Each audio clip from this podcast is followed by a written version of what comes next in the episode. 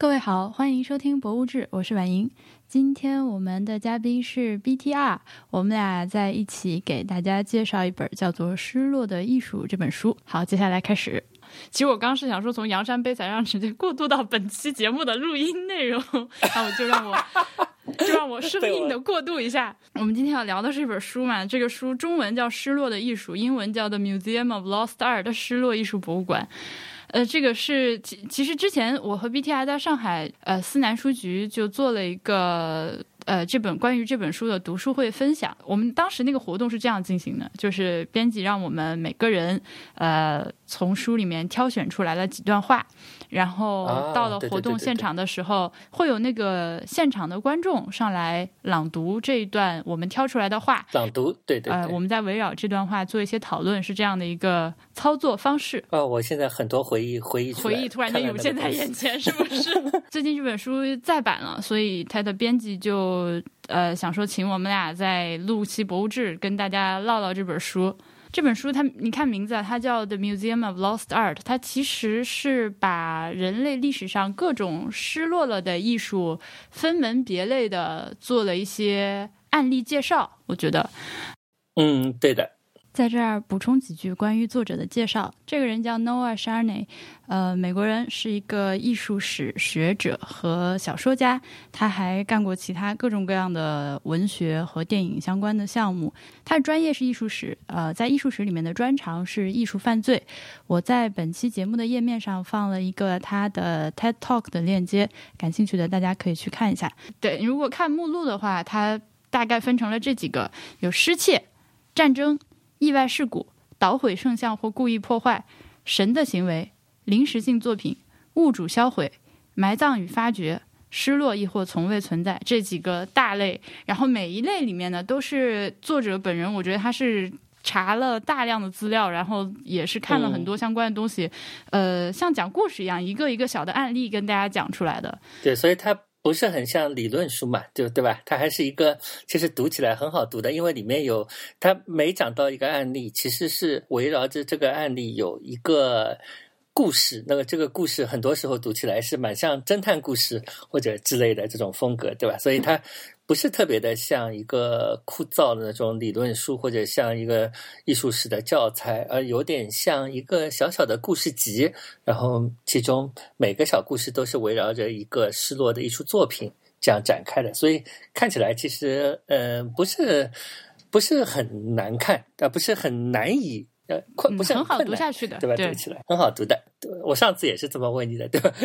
就是读了整整本书之后，你印象最深的一件失落的作品是什么呢？嗯，我其实印象最深刻的是一个观点吧，或者说是一个说法，一个这个作者的一个提法。呃，他提到了一个所谓艺术的负空间这件事情。他序言一上来就让大家去想象一座失落艺术的博物馆，想象一家失落艺术博物馆。其经典藏品数量超过全世界现有博物馆藏量的总和。从罗马宝藏到亚历山大图书馆的藏品，从宗教改革运动中捣毁的宗教艺术品到加德纳抢劫案中的名画，从伊拉克博物馆和数十万考古遗址劫掠的文物到伊斯兰恐怖组织 ISIS 毁灭的古代建筑和雕塑，从纳粹掠夺的数十万珍宝到现代数百万失窃、掩藏、损毁、不复找到的宝物。这样一家收藏失落艺术品的博物馆，刻骨铭心地提醒着世人：人间珍宝得之难而失之易。由于遭窃、故意破坏、捣毁圣像、厄运、有心或无意的损毁，人类最伟大的艺术品许多业已失落。如今，越来越多的艺术品正在消失，命运落在窃贼之手。只有很少数失而复得，往往也是在经历戏剧性的追查之后。因此。当务之急是研究哪些艺术品不见了，原因何在，并知悉今后如何最好的保存艺术品，欣赏幸存的艺术品，懂得这一小部分人类史上的神奇创造，他们经历数百年甚至数百万年，是多么精致而易碎。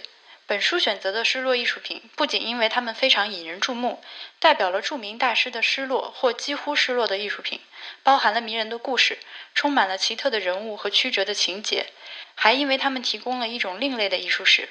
今日大多数的艺术史聚焦于大约两百件幸存的重要作品，反复对他们加以说明和讨论。但还有许多失落的艺术品，在他们存世之时，与这些幸存艺术品同样重要，同样值得赞美，甚至有过之而无不及。下文讲述的不仅是多少伟大艺术品失落的故事，而且是这些艺术品背后的故事，告诉我们能够从他们那里学到什么，他们如何丰富我们对于艺术史的理解。我们现在所了解的艺术、艺术史和人类的各种伟大的艺术的杰作，它是。在历史的长河中，机缘巧合投骰子投赢了活下来的幸存者，呃，除了他们之外，还有大量的没有存世的、呃，散逸了的，因为各种各样的方式，甚至你都不知道它存在过的伟大的艺术品。呃，我们可以想象，现在所有人类已知的、呃，能够看到的艺术品是这个呃总和的一个冰山一角，下面还有很多很多巨量的你看不到的。嗯，不知道它存在的东西，那个就是按照作者的说法是所谓的艺术的负空间。呃，他强调了我们现在能看到的艺术和能了解到的艺术史的一个偶发性、偶然性。我觉得这个是我以前不太会去这么想的一个角度。但是我觉得这个是就从从你刚刚说的那个历史的角度，是指就大部分的古代的或者近代的。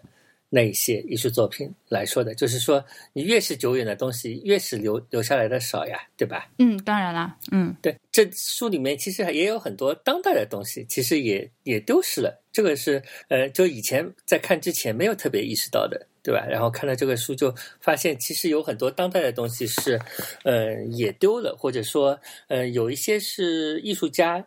主动的把它丢了的，也就是其中有一张叫临时性艺术品吧，我觉得这这一张还挺有意思的，就是他通过一个临时，然后让人反思这个东西，就是说失落这件事情其实有好有坏。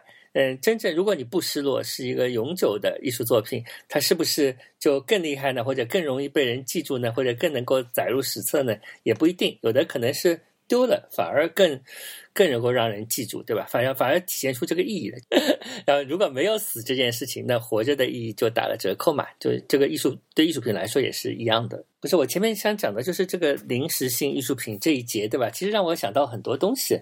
就是当时我想到的是，就是呃所谓的 lost 这个东西，其实是跟。艺术的有形这件事情是紧密相关的，就是说，艺术作为一个实体的东西是密切相关。但是到了当代艺术的这个环节，呃，有很多艺术它本来是没有这个实体的，或者说，当代艺很多当代艺术是通过没有实体这件事情来反对。呃，当代艺术的一些，比如说收藏的机制啊，或者资本啊，反抗这些东西的。那么比较明显的，就比如说像观念艺术或者表表演艺术，他们本来就是感觉上它好像是不会失落的，对吧？对，它只有一个观念，或者这些观念只是以文字的方式记录下来的。那么如果这么想的话，我有点想到，就是如果你古代的那些艺术作品，呃，它失落了。但其实呢，还是留下了一些东西啊，或者留下了一些线索。那么这些线索，正因为有了这些线索，才会有这本书嘛。所以这些线索是什么呢？那不外乎是几样东西，一样是文字记录，它要么呢就是有复制品的，或者说呃某某某某，就我们的就像我们的一些古画或者书法作品一样，因为有复制品或者有山寨的东西。让人可以去想象这个原作是怎样的，对吧？要么嘛就是有照片的，就是有照片可以看到原来那个东西。在这一点上，我想引用本书的译者李小军在再版序中间的一段内容。呃，他说到韩愈有一篇奇文，名叫《画记》，请允许我在此全文征引。那这个有点长，我就不全文给大家念了。但是我给大家念一段，你就知道这篇文章是一回呃一个怎么回事。韩愈写道。杂古今人物小画共一卷，奇而立者五人，其而披甲载兵立者十人。一人骑执大旗前立，其而披甲载兵行且下牵者十人，骑且负者二人，其制器者二人，其拥田犬者一人，骑而牵者二人，骑而驱者三人，执击敌利者二人。骑而下以马必损而立者一人，骑而驱射者二人，徒而驱牧者二人，坐而指使者一人，就如此等等啊。那韩愈其实就是得到了这样，韩愈就是得到这样一幅画卷，然后他非常详细的通过刚刚我给大家念的这种方式记载了这幅画。这是一个在没有呃照相。呃，复印这样技术的年代，如果你想要得到一个副本，只能通过临摹这种方式。那韩愈呢，就采取了把画面上的所有东西用文字的方式描述一遍的办法，记录下了这幅画。在版轶序里面，李小军接下来写道：韩愈用了三分之二的篇幅，非常细的笔墨来描绘画的内容。这种不厌其烦，对我们现代许多读者而言，的确会感到不胜其烦的书写。我猜很大程度上是韩愈明白人间珍宝和得之间而失之意也。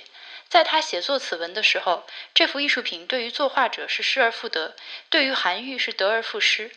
韩愈也深知有有必有无，有聚必有丧的理之常。他不难料到这幅画很大的可能将消失在历史的尘埃中，除非极大的机缘巧合才能传诸后代。面对这样近乎绝望的前景，他能做什么？除了用文字构建一座丰碑，将这幅画的一点一滴都尽量转移到文字里面，这些东西其实是成为了一个他失落的之后的某种补救的线索吧，对吧？可以这么说吧。然后跟当代艺术当中，比如说观念艺术的记录，我觉得这件事情好像有某种。联系我没有想得太明白啊，但反正我把这个两者之间发生了某种联系，而反过来说，呃，一些比如说反抗资本或者反抗收藏机制的一些呃观念艺术作品，后来呢，他们其实也卖钱，对吧？但他们卖法有点不一样，有的是卖一些呃照片的记录，就比如说你把照片把这个表演拍下来，你这个照片还是可以卖钱，还有就是卖。这个想法的实施，对吧？就比如说，嗯，像一些表演艺术家，他把整个方案记录下来，然后你再再要实施，就是你买了这个买了这个观念，就可以去实施。我觉得这个跟好像跟一些失落的东西的记录之间有什么关系？嗯，呃，去年我们是不是一起去看了贝浩登的那个壁画？就是。啊，对对对对对，呃，索尔勒维特。去年上海贝浩登有一个索尔勒维特的展览嘛，那个当时那他就是他就是一个很符合你刚刚说的这样描述的一种展览。索尔勒维特其实他留下来的都是一些这个壁画要怎么画的一些 instructions，一个 manual。然后你是可以根据自己展览的实际的空间，或者甚至是呃，如果只是买回家，就是想要画在自家墙上的话，是可以根据自己的实际空间去对它 scale 的。索尔勒维特他本人去世了之后，只要有这个 manual 存在，他的作品就是可以一直呃重现。但是像那次的展览，就是做完了之后，整个墙就刷白了，就就就就失落了。对的，所以从某种意义上说，你也可以说他失落了。还有一个就是我在想这个。还有一个就是那个日本那个什么庙来着，它每隔二十年就拆掉，重新建一建的，那个叫啥？伊势神宫。那个伊势神宫每隔二十年都会拆除，然后依照原型建一次。其实就是索尔勒维特那个墙，如果他真的有一堵墙，每隔二十年把它弄毁了，重新建一建也差不多。呃，这些东西好像不会失落哦。所以这个就看你怎么样 define 失落了。对的。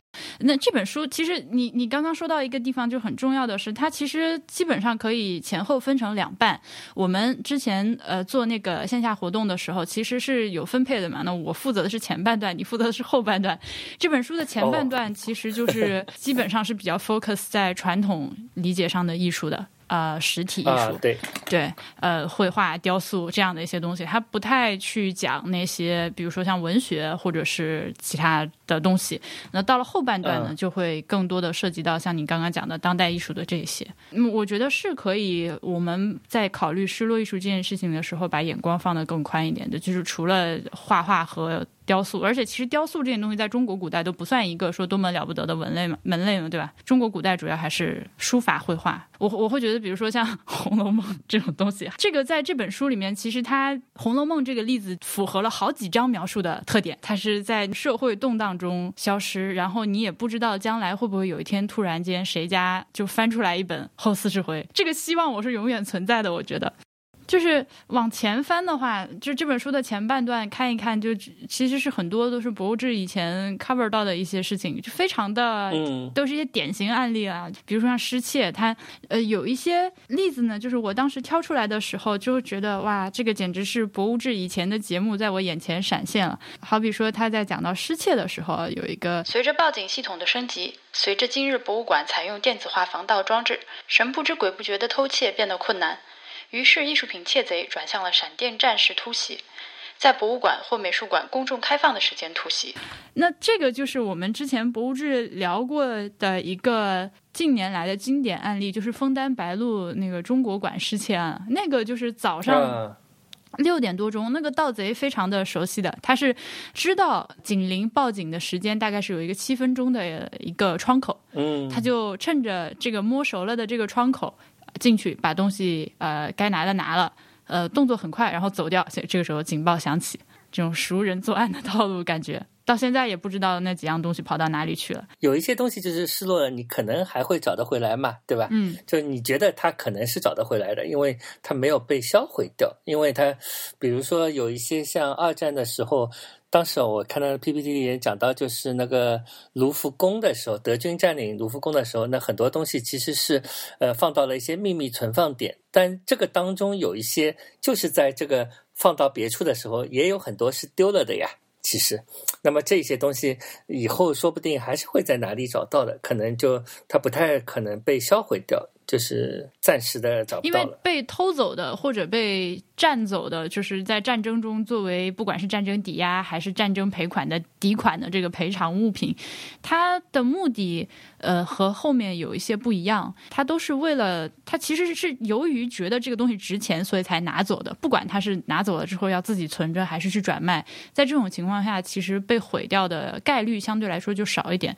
你怕的就怕那种呃各种天灾人祸，打仗的时候炸啦，或者是地震啊、火山喷发啊，或者是那种尤其是针对宗教相关的艺术和建筑的那种嗯刻意的毒神式的破坏就。是捣毁圣像或故意破坏文物这一章里面的东西比较惨，对，就怕最怕的就是这种。对，就所谓的艺术品恐怖主义或者无差别攻击这种就非常惨。嗯，我们当时在做那个呃线下活动的时候，正好有一个，就是那几天啊，有一个叫贾母宣礼塔的，啊，对对对，对，就是那几天的事情。这是那几天，对，我们就是中国历史上这种事情也是很多的嘛，对吧？三五灭佛喽，在运动中被毁的。对对对，我还想到一些别的东西啊，比如说我看到了 PPT 里面有一张，就是我当时呃放的那个鸟头的一张宝丽来照片嘛。呃，上海的艺术家组织鸟头，他不是拍拍经常用宝丽来来拍一些照片。那么当时有一张宝丽来，因为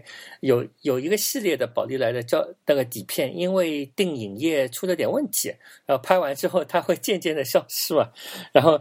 嗯，他们在前几年突然看到一张宝丽来上什么也没有了，然后他就拿出来做了个作品啊，这也不是什么都没有，它其实还是有过一些啥，显示出一些黄黄的那个颜色，然后他就在上面写了“无影”两个字，然后做成了一张照片。我觉得这个挺有意思的，就是它有两个层面，一个就是说有一些艺术品的失落是因为材料有问题，对吧？它那个 宝丽来的底片有问题，所以才。无意当中失落的，那这是一个层面。那么从这个上面来讲，有很多东西其实都是的呀。比如说，你用的一些呃东西是以后买不到配件了，就比如说白南准的一些作品，对吧？很多要用整个团队来去维修它，或者说有些配件很难很难弄到了。那么这个时候作品其实有些作品就会失落掉。那么第二个就是说，呃，当一个作品失落了之后，那么很多艺术家会以这个失落作为一个刺激灵感的一个线索，然后会做出新的作品来。就比如说他写了“无影”两个字，重新把它做成了作品。又好比那个另外一个 PPT 里面，不是我有讲到那个苏菲卡尔的那个，在那个加德纳博物馆被盗之后，呃，他做的一个艺术项目，就是去问那些观众啊、那些保安啊，让他们用文字来描述这幅被偷掉的画，所以叫 Last Scene 嘛。我觉得这个就跟一开始我讲的那个古代失落的东西其实是一样的，就是你一个东西不见了，那唯有一些记忆或者说呃一些文字才能够去去描述这个丢掉的东西，然后而且你会意识到，这个文字其实并不能够真正的描述它丢掉了这件东西，或者说不能成为它的等价物，所以才更加加深了这种失落感。加德纳博物馆的那件失窃案，在这本书里面也写或许最著名的艺术盗窃悬案发生在一九九零年圣帕特里克节，地点是波士顿的伊莎贝拉·斯图尔特·加德纳博物馆。两个窃贼乔装成警察，在员工通道入口猛敲了几个小时。他们声称这里发生了骚乱，警方派他们前来调查。没有确认他们的身份，没有听从馆长的指令，职业的门卫开了门，结果门卫被立刻抓了起来，堵住嘴巴。两个窃贼弄坏监控，在博物馆里如入无人之境，肆意偷窃。那这两个人进去之后就。拿了好多东西，简直是。然后这个案子到现在也没有破。对的，前面讲职业的门卫开了门啊，这个这个门卫不是很职业，那个职业是夜里值班的那个两个字。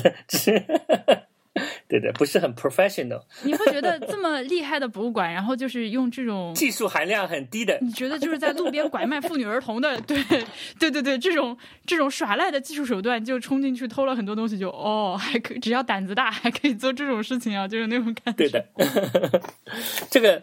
哎，这些其实当中还有一些细节，我觉得这些故事里面讲的也挺有意思的。就是说，这个加德纳博物馆不是在后面三十三页他也讲到，这个案子最初进行的是冷处理嘛，对吧？有很多。艺术品的失窃之后，美术馆用的都是一种冷处理的方法嘛？因为其实呃这些东西被偷了，对，一个是有保险，另外一个它有点像呃那个怎么说被绑架这种事情，就是你不是不是一开始就要张扬的，因为当中还有一个策略问题，或者说更重要的是是不是要把这些东西拿回来，有各种各样的考量在里面，所以有很多艺术品的失落，其实我们是不知道的。其实大家都是偷偷摸摸的做了一些冷处理，丢了也不知道。然后这本书里面，它呃有好几个章节都讲到了火烧圆明园这件事情，应该应该说是讲到了火烧圆明园那个当时的一些劫掠，以及后来关于那几个青铜兽首的一些事情。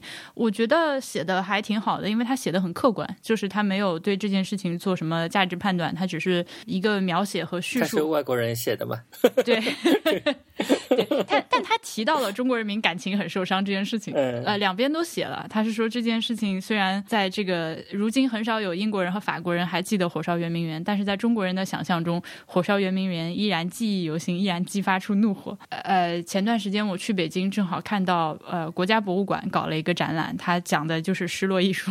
准确的说，它是一个呃讲的是中国追讨、收回那些失落、流散在海外的呃就非法流出的文物的一个成果展。那个因为是国家博物馆办的嘛，所以就非常的官方，非常的红色，就 literally 红色。那个展厅是红的。那个展览进去之后，它展示的第一组藏品就是这个圆明园的几个兽首，就是一个青铜兽首展在那里。所以我当时是觉得发出神笑吧，就是我我当然我几年前自己还小的时候，对这件事情也是还不如现在呃看得开吧。当时也觉得这个事情好像确实是挺重要的，至少是一个比较重大的标志性的事件。但是现在时间长了，尤其是这样的姿态看多了之后，发现它确实更多的是一个为政治服务的一个符号。我再往后翻，就正好看到物主销毁这一章，看到物主销毁，心中就是出现什么林黛玉焚稿断痴情。对，所以物主还是要慎重，在这里呼吁所有的 艺术创作者，物主们要慎重，不要把东西随便焚毁，做好 archive 的工作。对，焚毁了都不知垃圾怎么分。是的，万一你死了之后变成全人类共同认可的艺术家，就说这个我有点想起来啊，想起来最近听了一个迟早更新的，就人宁的那个播客嘛，不知道人宁播客最近有一期其实挺有意思的，就是他不是做了一个复杂问题的系列，对吧？那个系列里面其实有一有一期谈到了，就是大家送给呃武汉人民的一些蔬菜就被武汉人。就被一些人扔掉了什么的，然后他就从礼物的角度啊，那个好像是荆州的啊，荆州荆州不是武汉，反正就是他从礼物的这个角度来探讨了一下这个问题啊。我觉得这个这个这个思路或者这个角度非常的独特，然后让我想到，其实跟呃《失落的艺术》这本书里提到的有些东西好像有点像，就是它里面有讲到，就比如说丘吉尔的那个画，你记得吧？丘吉尔的那个肖像，呃，那个森德兰森德兰画的嘛，那个丘吉尔的肖像，因为他不喜欢，很不喜欢，最后就把它销毁了。那么，温斯顿·丘吉尔不是神话中阿多尼斯那样的美男，但他的大多数肖像画师都竭尽所能奉承他。然而，一九五四年，英国画家格雷厄姆·萨瑟兰接受委托，委托方是英国上下两院，报酬丰厚，一千几尼，大约相当于今日的两万六千九百英镑，画了一幅丘吉尔像。作品在一场豪华的公开仪式上展出之后，事情进展的却不顺利。据说丘吉尔夫人说过，这幅画像看起来真像他。丘吉尔的儿子兰多夫认为他父亲这幅画像看上去魅力全无。至于丘吉尔本人，一见之下极生厌恶。在看到这幅画像的照片时，他认为这是恶意抹黑。在画像正式展出之前十天，他写信给萨瑟兰，表示完全不能接受这幅画，同时宣布他不在生日庆典上展出。这件作品原本是想作为生日礼物送给丘吉尔，等丘吉尔去世后在英国议会永久展出的。熟知他不久之后就遭销毁，这个消息直到1978年才传出。在生日庆典后，丘吉尔夫人先把这幅画藏在查特威尔家中的地窖，后来因他的要求。丘吉尔家的私人秘书格莱斯哈布林找人连夜将之移走，用篝火秘密焚毁。有传言说，这不是第一张丘吉尔夫人认为应该焚毁的丘吉尔像。保罗梅兹和瓦尔特斯科尔特的丘吉尔像同样在他的监管下消失。萨瑟兰认为毁灭他的画作是汪达尔人的作风，是故意破坏艺术品。但是，当我们考虑到这些画像，特别是用于公开展出的官方画像，总是视觉呈现和政治宣传的结合体，后者就不会奇怪。哪怕一件非常神似的画像，假若不能令所画对象满意，尤其是画风不能讨这人喜欢，遭到压制也就在意料之中了。这个其实有有点像我我当然那个菜不是因为他不喜欢了，但反正他跟礼物这件事情有一种有一种关联，对吧？但就是说这个关联在哪里呢？在于这个艺术作品，哪怕是。一个人 commission 的，哪怕是你出了钱，呃，托人画的这样一个作品，但是这个艺术作品它仍然不仅仅是一个就是根据产权关系来界定的这样一种财产，就是它背后有一些别的东西，有一些精神上的东西，有一些似乎还有一些精神上的权利。所以我在想呀，就是如果呃森德兰看到他这个画被销毁，当然也会不高兴。但是这个东西，呃，哪怕就他不是捐的，呃，哪怕是你 commission 的这个画，这是因为这个艺术作品本身它不仅仅是一个财产，就不能从价值或者财产的一个单一的维度去判断。那它有别的维度嘛？就可能有感情上的、有道德上的，或者有你刚刚这个兽首相关的，就是政治上的一些别的意义。嗯，我我那天听完那个。节目之后也去跟他们，嗯，我我应该是找锵锵聊天的，因为我有点害怕人宁，所以我就去跟锵锵聊。是为啥？我我。我不知道，我有点害怕他，因为我和锵锵就是一直以来关于扔东西，就是断舍离和 minimalism 是一个就是 ongoing conversation 的这个状态嘛。那呃呃，我就问到他说：“那你如果别人送给你东西，你确实不喜欢怎么办？”因为如果是我的话，我就会想办法把它处理掉。呃，当然这个已经和失落艺术没关系了，这个是生活闲谈。我觉得作为一个礼物送给我，他的心意。嗯，传达到了之后，这件事情它礼物的象征意义就完成了。那接下来就是在完成那个仪式之后，它对我来说有没有用？我喜不喜欢它是决定了我要不要把它持续留在我的生活里的。不然的话，那这我看着不顺眼，或者放 在家里，多了家里，或者放着。对，也没有地方放，家也很小，那我肯定要想办法把它处理掉。但是锵锵就跟我不一样，他说他是只要家里有地方放，他都会尽量的把别人送给他的礼物留存下来，他是很看重这个象征意义的。但是我在想，这个比如说这个兽首，你本来可能我们没有很喜欢它，但是被人抢掉了之后，我就越来越喜欢。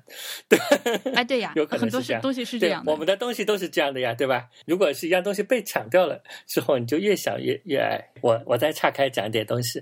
最近因为因为每天因为这个迟早更新，因为每天都是晚上我吃饭的时候它更新嘛，而且时间都很短，所以我就连续不断的听了几期，然后我就突然想到一个风格的问题，就是。呃，锵锵和任宁他们虽然有时这个主持，有时那个主讲，但两个人其实讲的风格是一模一样的。你有没有发现他们的口气或者讲的那个，就是整个节目的风格？当然，节目它本身是有自己风格，这个风格非常的像。然后我又又在想，他们风格像在哪里呢？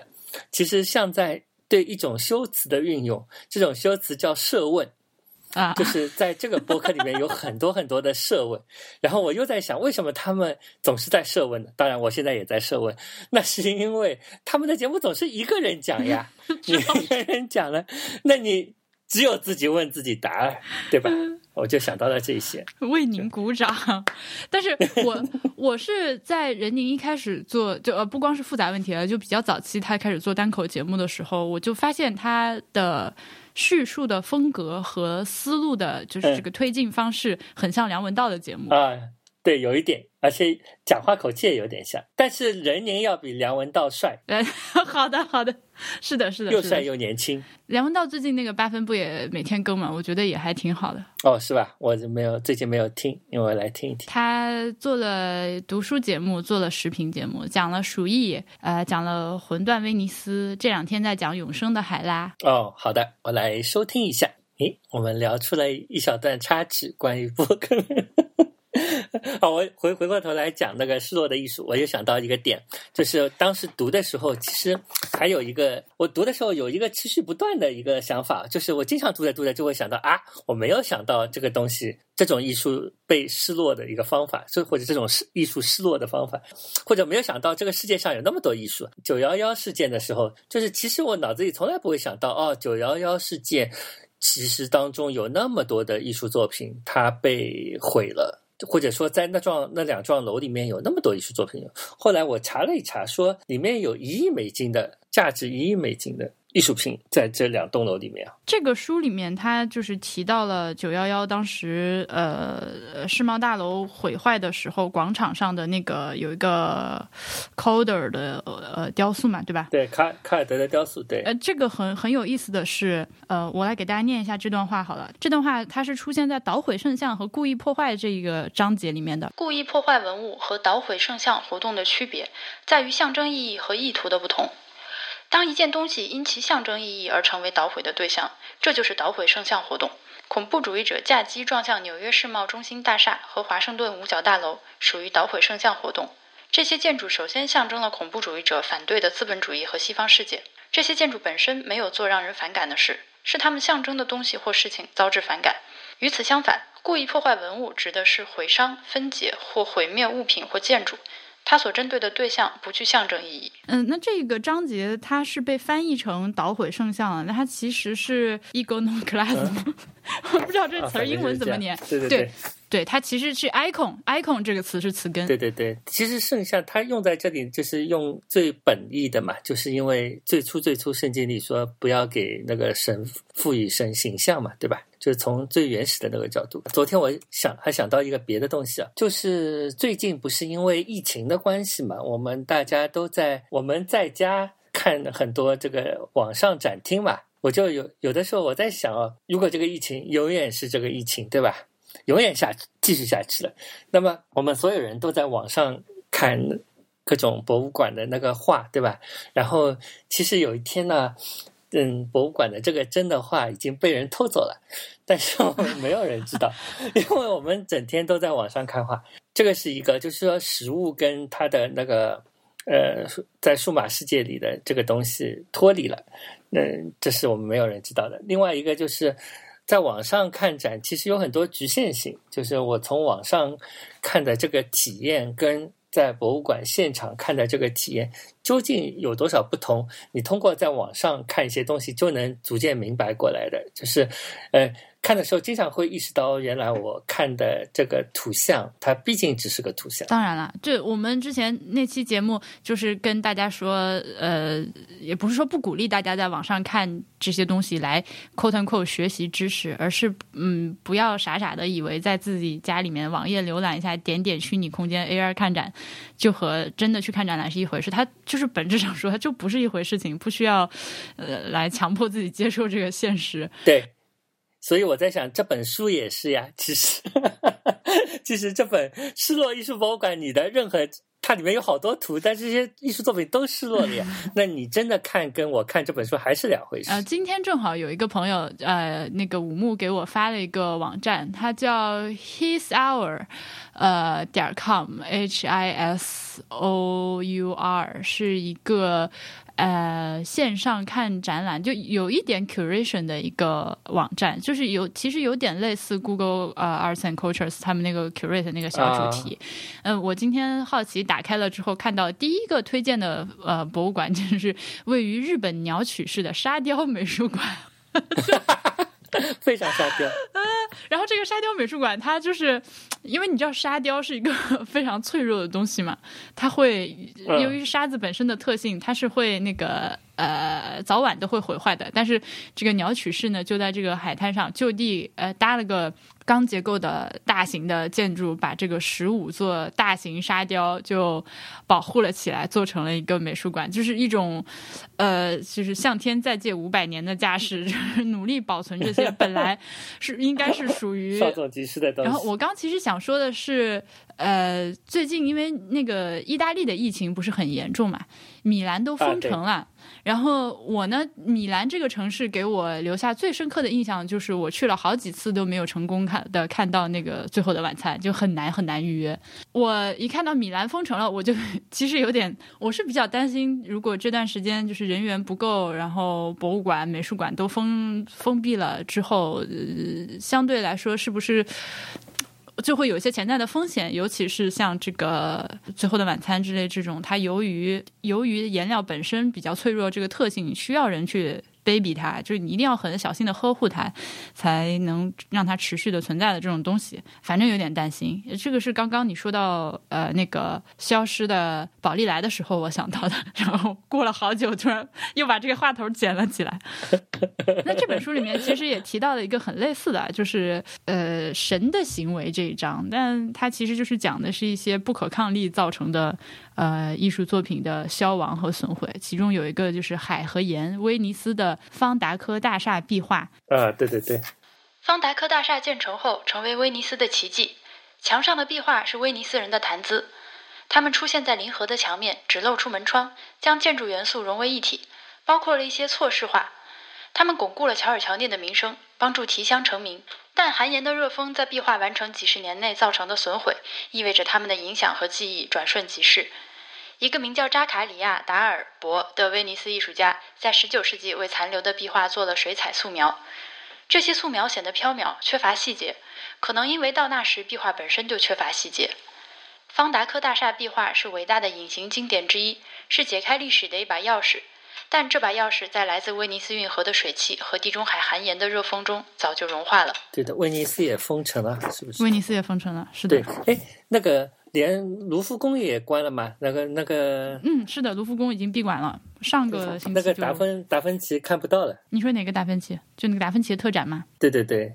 然后那个达芬奇其实那个救世主最后也没有展成嘛，对吧？其实对于这些就是文艺复兴时代的这些作品，其实我在想，嗯，他们很多是一个工作室做的嘛，对吧？工作室跟现在的那些大牌艺术家。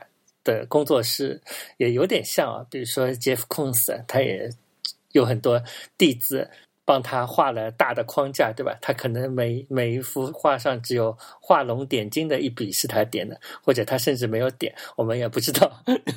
像这这些东西最后的真伪，其实都很难。在想这种就是集体创作的东西，它有可能就是真伪不明。啊，这个书里还有一个很有意思的，就是说有一些东西是你视而不见。他不是说他失落嘛？他他不是提到那个呃小赫尔拜因的那个大使们那幅画嘛？他不是前面有个头骨嘛？这个头骨其实其实很多时候他是本身就在嘛，东西也没有丢，但是你你自己不看，那个 那是这种失落，就是视而不见的失落。也很有意思，就是。可是我觉得那个头骨好明显哎，大家真的会不看吗？嗯，不会吧？我觉得一看就看见了，但就看见的时候不一定觉得它是头骨，可能要再仔细看一下才是头骨。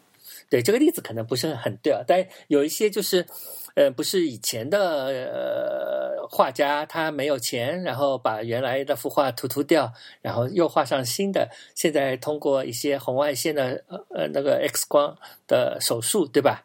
发现了他那个后面隐藏的那些，我觉得这些还蛮有意思的，就是体现出了一个思维的线索。那有一些艺术家可能他是很有钱，画在了一些乱七八糟的纸上，然后这些很有钱的艺术家画在纸上那些草稿，可能就被他丢掉了，我们就再也看不到，对吧？所以相对来说，这些没钱的画在一个用 Photoshop 图层做的艺术家，那我现在还能够通过红外线再发掘它，所以有的时候就是纯粹看运气啦。就这些痕迹，痕迹很可能就是失落了。跟我们数码时代和模拟时代这个两个时代也有关系的。比如说，我是一个作家，嗯，我平常就有手稿，嗯，然后手稿上有涂涂改改的痕迹。但我如果用了 Word，我没有去 check in changes，然后这个以后考古学家从硬盘里发掘出来就是那么一个东西，那那些痕迹都不见了。你现在还会有手稿吗？我没有手稿呀，我只 我只有写在纸上的，可能有一些。提纲在纸上，但我绝对不可能把这个纸藏起来保保存下来，肯定不会的呀，或者把它扔掉了，写完就。但我觉得艺术家来说，就是艺术家，你不知道自己以后是大师啊。那些尤其那些真正成为大师的人，更加不觉得自己是大师，就把那些乱七八糟的手稿都扔了。我突然想到一个东西，就是刚刚讲到物主销毁，就是。呃，或者说失落的艺术作为一个整体啊，就是有些艺术家，当然他是从这个当中获得灵感来做出新的艺术。那另外还有一些骗子，想起了上次谈的那个那个画假画的人，就是那个贝特拉奇，对吧？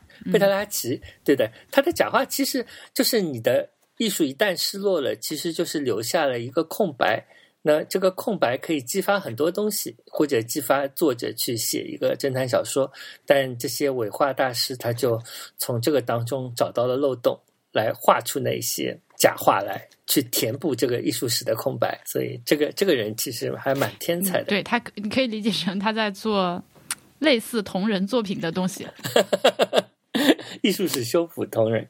你前面讲的那个海滩上的沙雕，对吧？把它保护起来。我突然想到，Banksy 的一些那个涂鸦，不是有人要把那个墙锯下来？这个行动太讽刺了，因为他本来我不知道，我觉得 Banksy 一开始在墙上喷这个东西的时候，也没有想到这个东西是要永生的。对啊，肯定是他涂鸦本身就是这样的嘛。这个这个动作就好比喂卵保鸡，就是为了这个卵把整个把整个鸡都保存下来。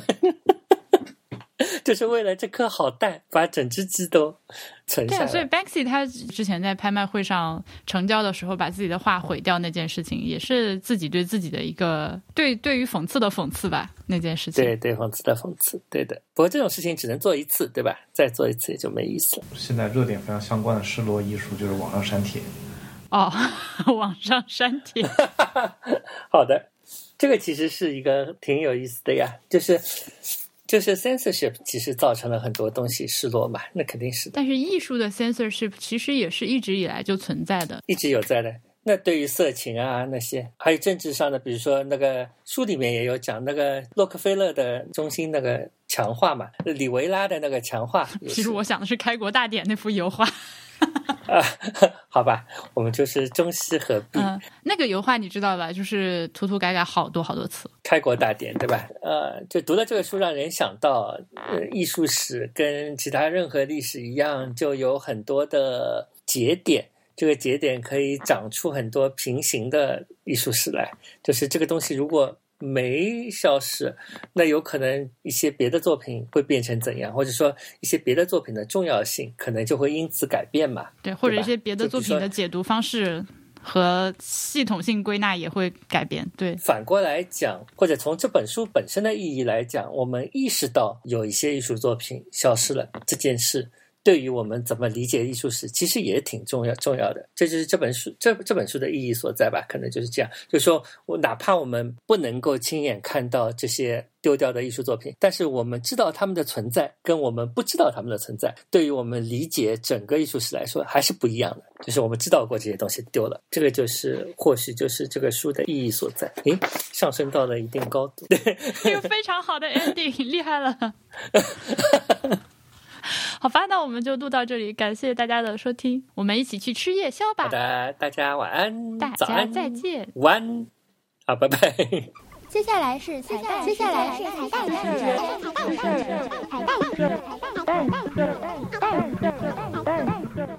快来跟这个博物志的听众们呃跟大家说说你最近这段时间 都是怎么过的。没有没有就是四十七天没有在外面吃饭呀。四十七天是指从一月二十二号开始算起，并且精确计算了二月份有二十九天，这么算起来的四十七天没有在外面吃，但是其实还是叫了外卖的，对吧？性质是一样的，就是也是店家烧，但是他送到了我家，只是这一次呢，在店家里面吃的，今天吃的这一家叫今日牛市潮汕牛肉火锅。那是因为昨天在微信公众号上看到他们今天第一天开张，然后心里想，第一天开张又是中午去吃，岂不是风险最小？啊，想的也有道理。对啊，因为它全部都是消毒消好嘛，又没有人去过，第一个去去的话，发现整个店其实可以坐起码四十桌吧，或者五十桌，反正是个大店。然后他们像下跳棋那样把位子隔开。然后先进去了之后，有一整套，他当着你的面把所有的锅什么再消毒一遍，然后也进行了量体温、登记名字、登记手机、出示绿色随身码等等一整套流程，让人感觉就是好像是去教堂或者有一种仪式感的事情啊，就是它不是一个普通的吃饭了，它就上升为一种。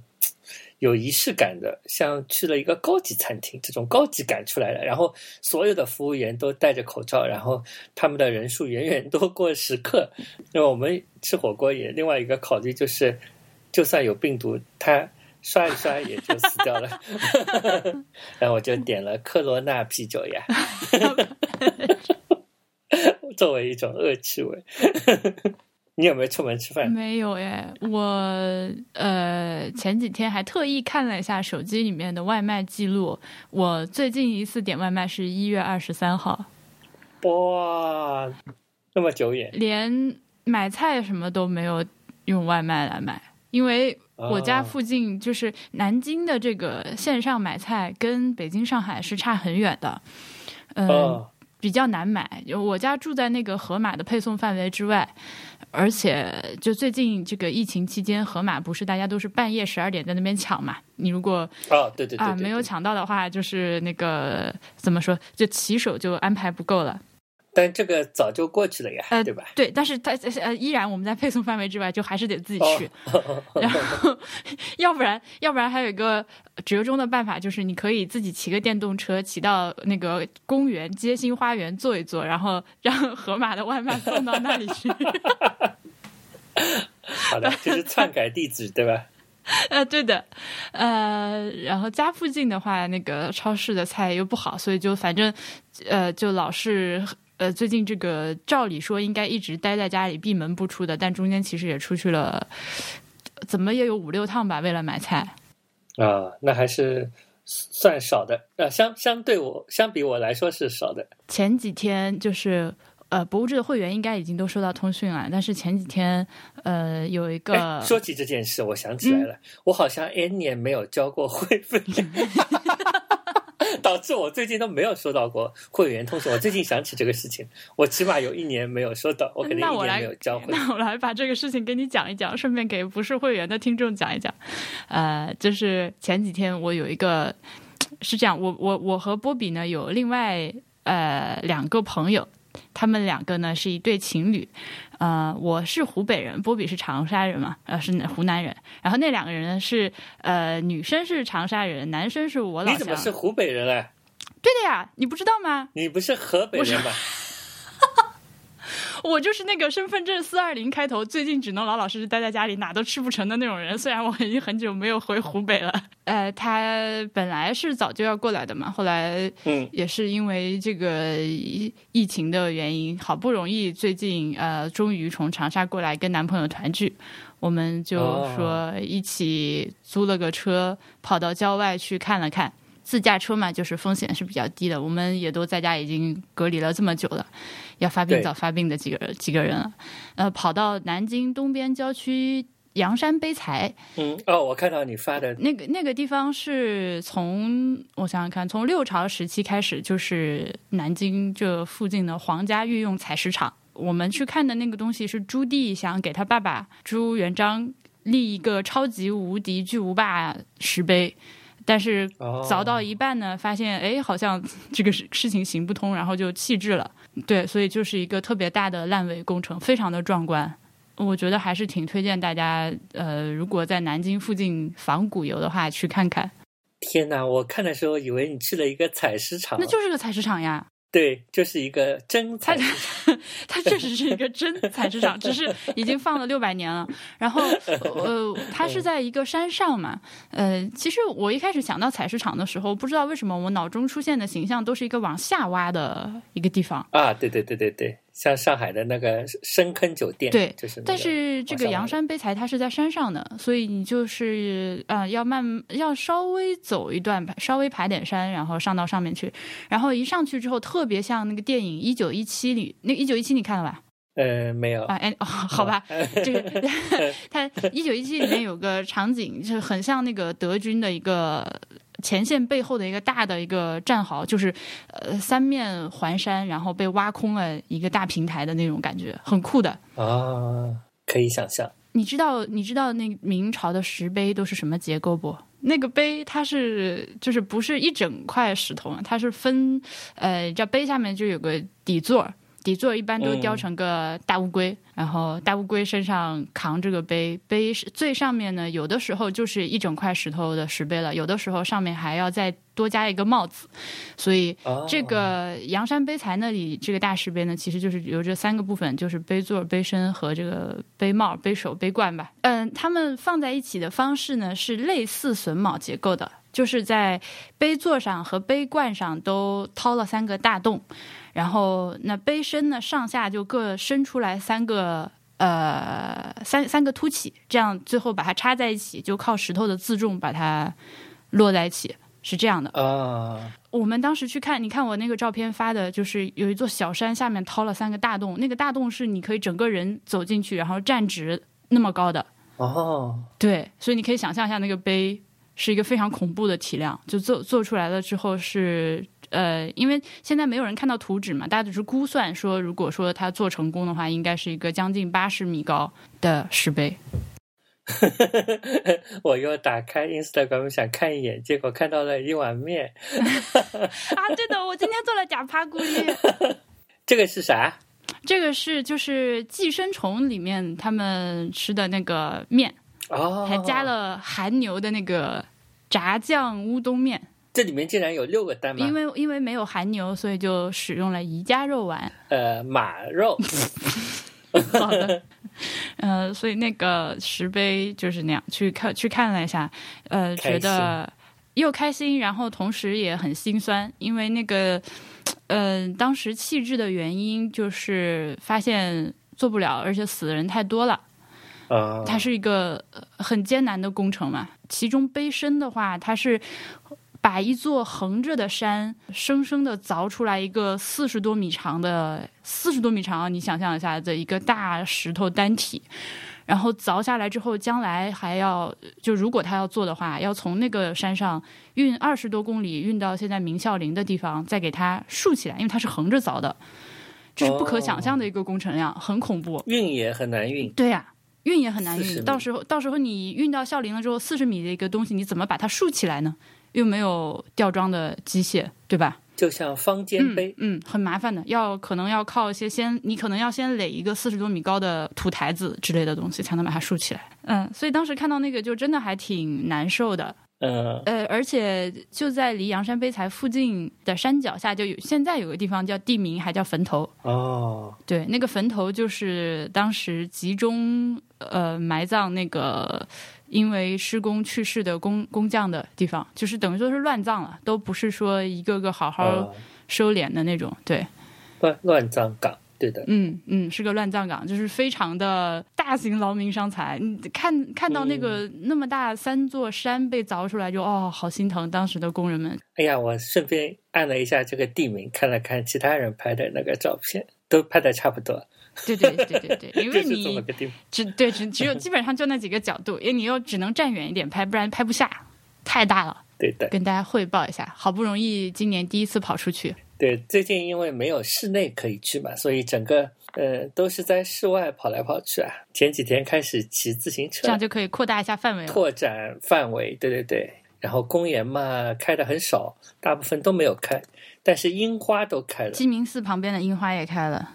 我发了一个照片给你，就是上海人民赏樱，隔着一个铁门，然后大家在 铁门外面用手伸进去拍美丽的樱花。这个地方是上海市雕塑公园，也就是上海市自然博物馆嘛，啊，自然，呃，是叫自然博物馆吧？自然历史博物馆，自然历史博物馆还是没有开，但是呢，自然历史博物馆做了一件很好的事情，就是它其实这个馆开着的时候呢，就是从这个馆的。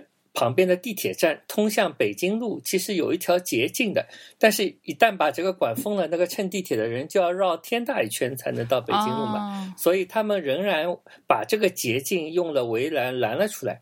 所以呢，你还是可以通过这条路穿越，要穿越这个雕塑公园的这条小路，然后穿到北京路上。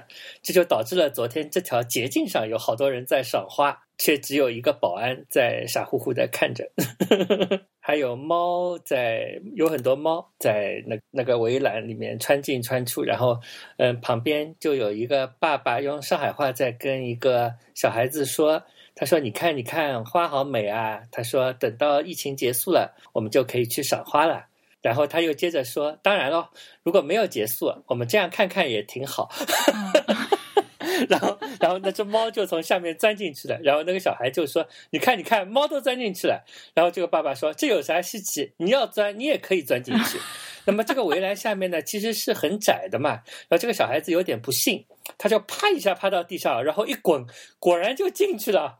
然后爸爸说：“快出来，快出来！”然后旁边那个保安就开始吹哨，吱。